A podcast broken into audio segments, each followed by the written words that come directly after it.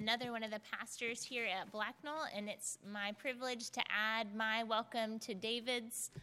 It's such a joy to be gathered together for worship, isn't it? We come in the name of the Lord Jesus. So if you come in his name for the first time, if you come in his name and you've been here more times than you can count, you belong because of Christ. That said, we know it's a little bit weird to be in a new place and it takes some adjustment. So we take it as our job to help you get to know us. If you're a visitor, please make yourself known. Grab me, grab somebody down the pew from you, uh, and let us welcome you here.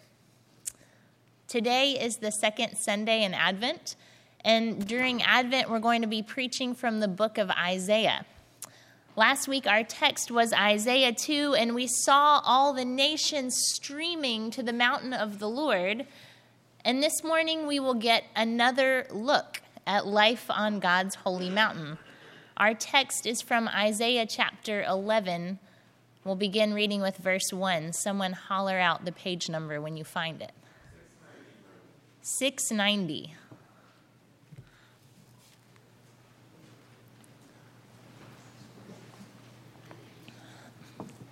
Let's listen again to the word of the Lord. A shoot will come up from the stump of Jesse. From his roots, a branch will bear fruit. The Spirit of the Lord will rest on him the Spirit of wisdom and of understanding, the Spirit of counsel and of might, the Spirit of the knowledge and fear of the Lord and he will delight in the fear of the Lord. He will not judge by what he sees with his eyes or decide by what he hears with his ears. But with righteousness he will judge the needy. With justice he will give decisions for the poor of the earth. He will strike the earth with the rod of his mouth. With the breath of his lips he will slay the wicked. Righteousness will be his belt and faithfulness the sash around his waist. The wolf will live with the lamb. The leopard will lie down with the goat. The calf and the lion and the yearling together, and a little child will lead them. The cow will feed with the bear. Their young will lie down together, and the lion will eat straw like the ox. The infant will play near the cobra's den, and the young child will put its hand into the viper's nest. They will neither harm nor destroy on all my holy mountain, for the earth will be filled with the knowledge of the Lord as the waters cover the sea. This too is the word of the Lord. Thanks be to God.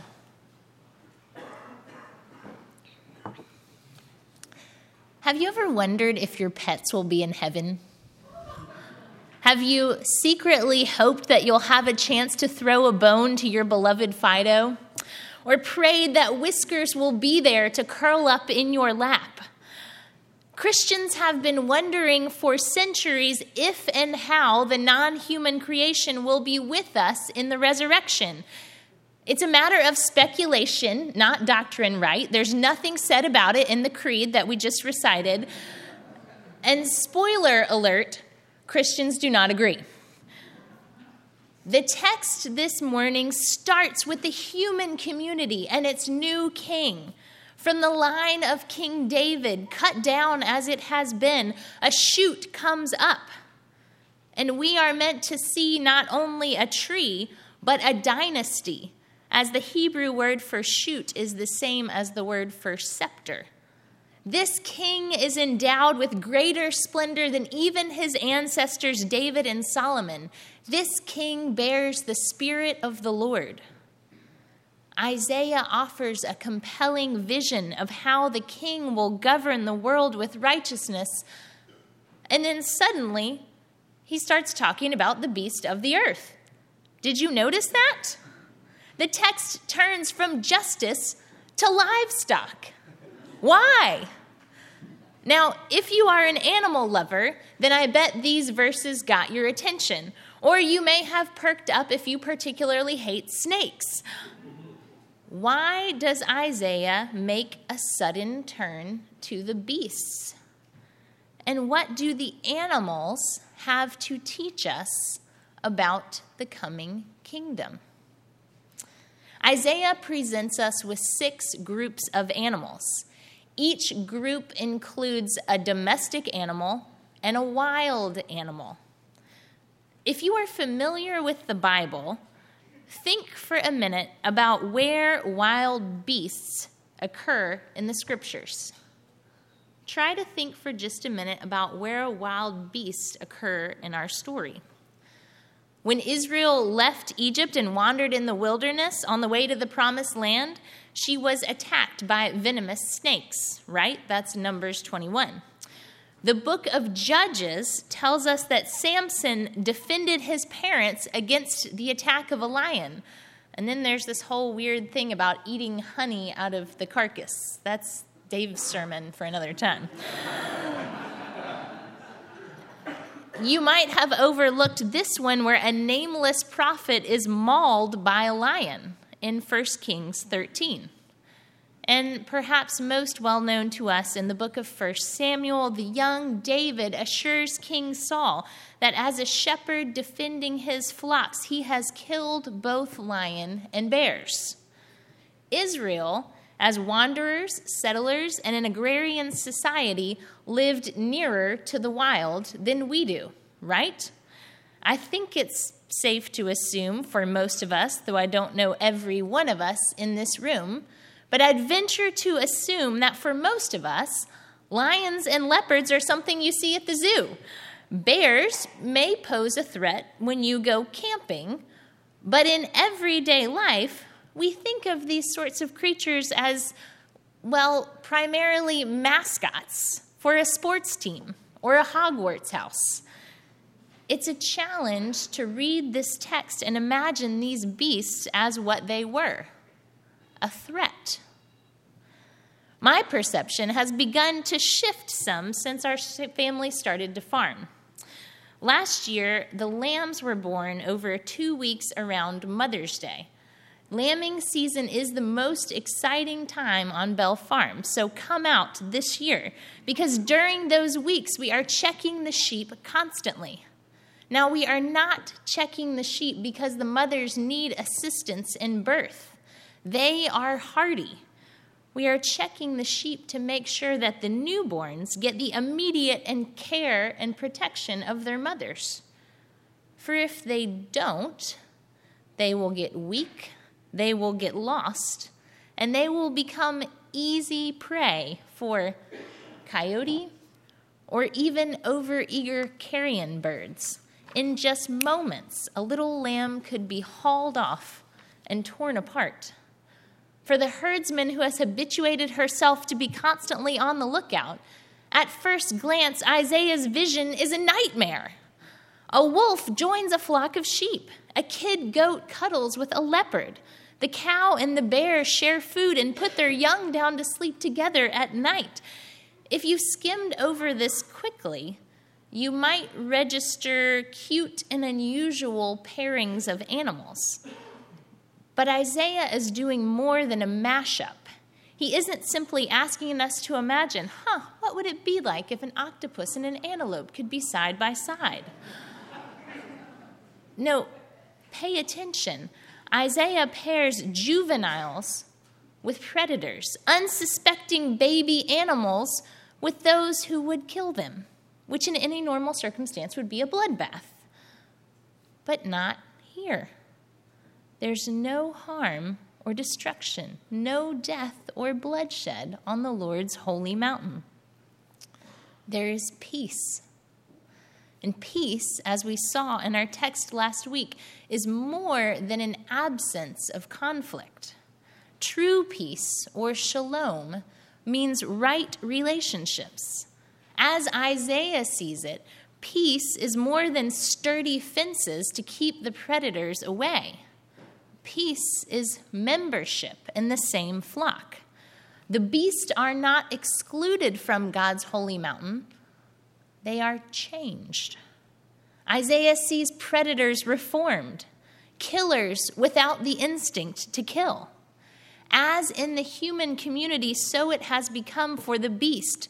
The strong no longer prey on the weak. The lion eats grass. The child leads the lion. The infant sits down to play by the cobra's den. There is peace between man and beast. Even in the animal kingdom, no more blood is shed. Genesis 3 pronounced enmity between the serpent's offspring and the son of Adam. But as Isaiah gazes at the mountain of the Lord, he sees that Eden's curse has been removed. Creation, all creation, even the beasts have been made new. At Christmas, we remember Christ came for no less than this. He is not only the scion of Jesse and the son of David, Jesus is the second Adam.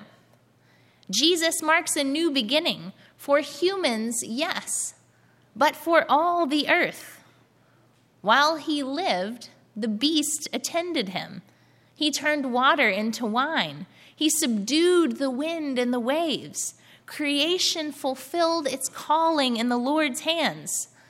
With his death, Christ broke the chain of death. And when he rose, God's new world burst forth from the tomb with him.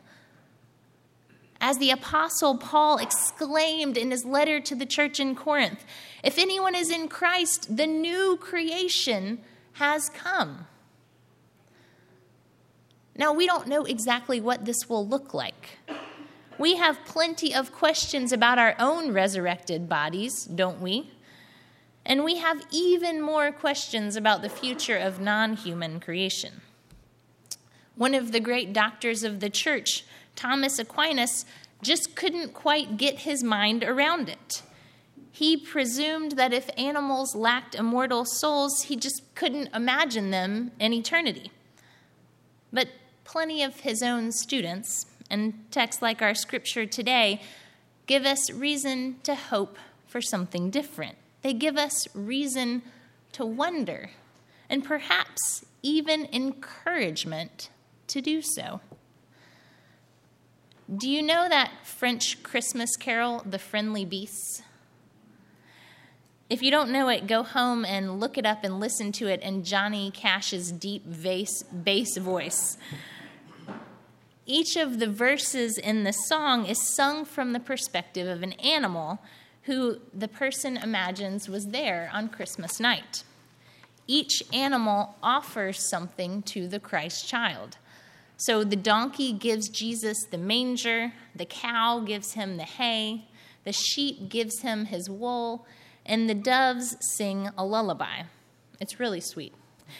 And I admit that at one time I had kind of written it off as the ultimate holiday sentimentality.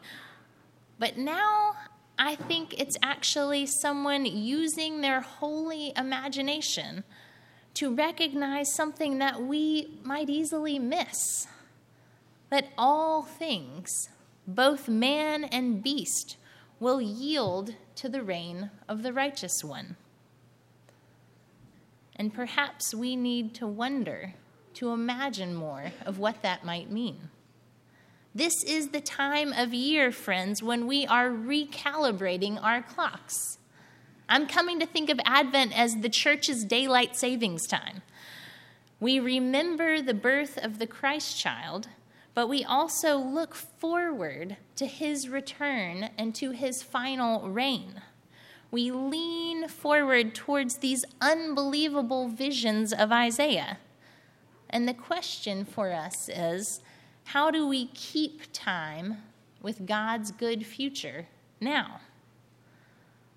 One temptation would be to dismiss Isaiah's vision and just give up on this whole peace on earth thing. Another temptation would be to live ahead of time in ways that overestimate or distort our calling in the present. Friends, we are not yet in this peaceable kingdom. Already this morning, I have yelled at the dog and seen the crumbs on the counter and thought, oh, we're going to get mice, and I am not going to welcome them. It is foolish and even dangerous to try and live ahead of time.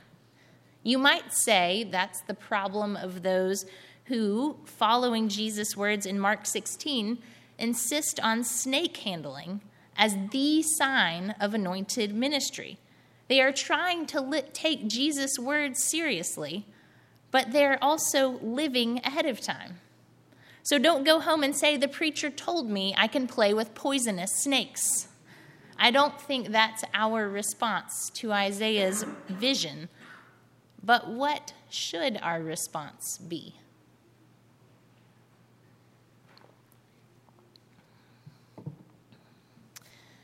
Unlike earlier readers of the Bible, we don't live with a particular fear of wild beasts, unless you count being driven mad by deer and mosquitoes.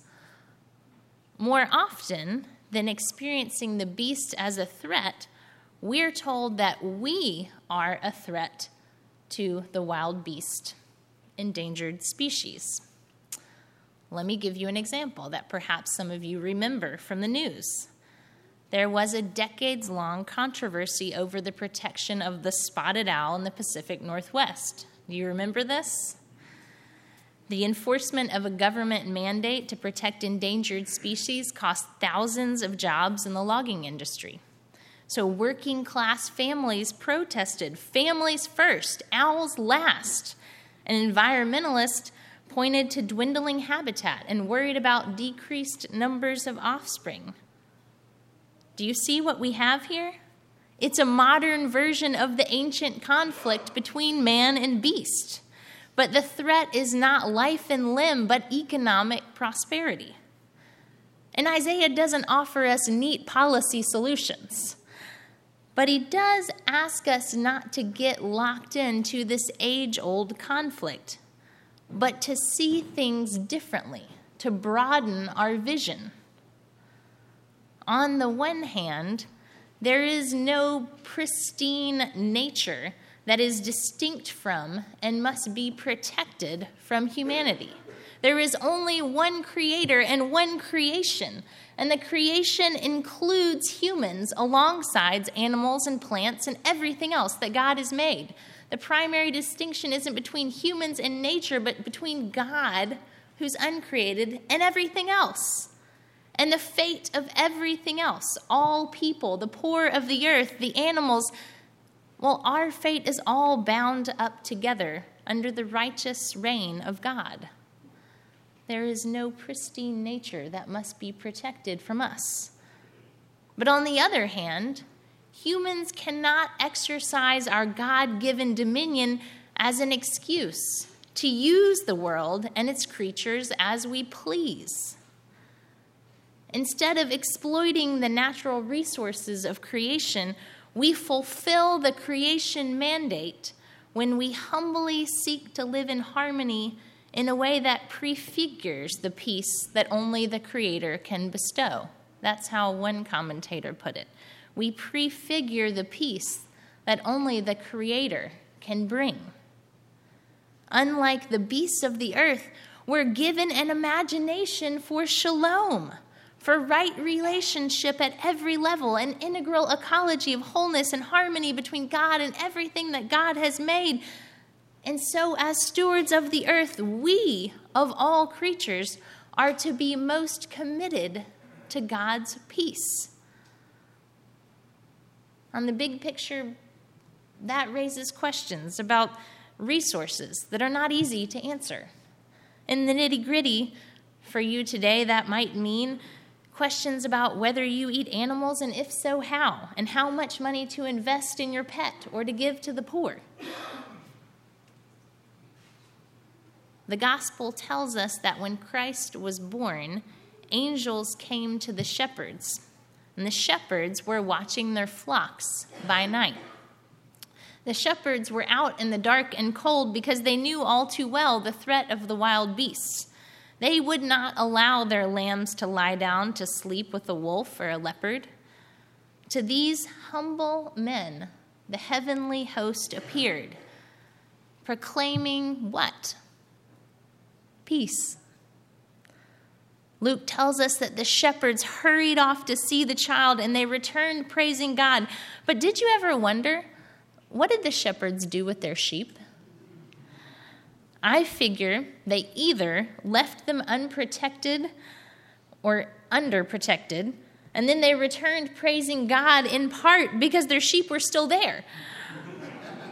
or perhaps the sheep followed them into town. It's easy to imagine a few stray sheep by the manger, but what about a flock of 30 or 40 around the inn? Kids, go home and see if there are sheep in your nativity scene. And if there are, feel free to add a few more. Whether the sheep stayed in the fields or came to the inn, the sheep are not only a part of Isaiah's vision, they're a part of Christ's story too. And Christ guarantees Isaiah's promise that the whole earth will once again be flooded with that creative power that brought the world into being.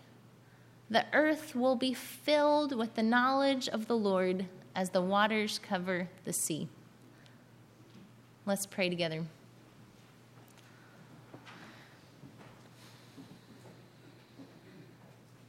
Lord, we thank you that you have created us and that you have more wondrously redeemed us.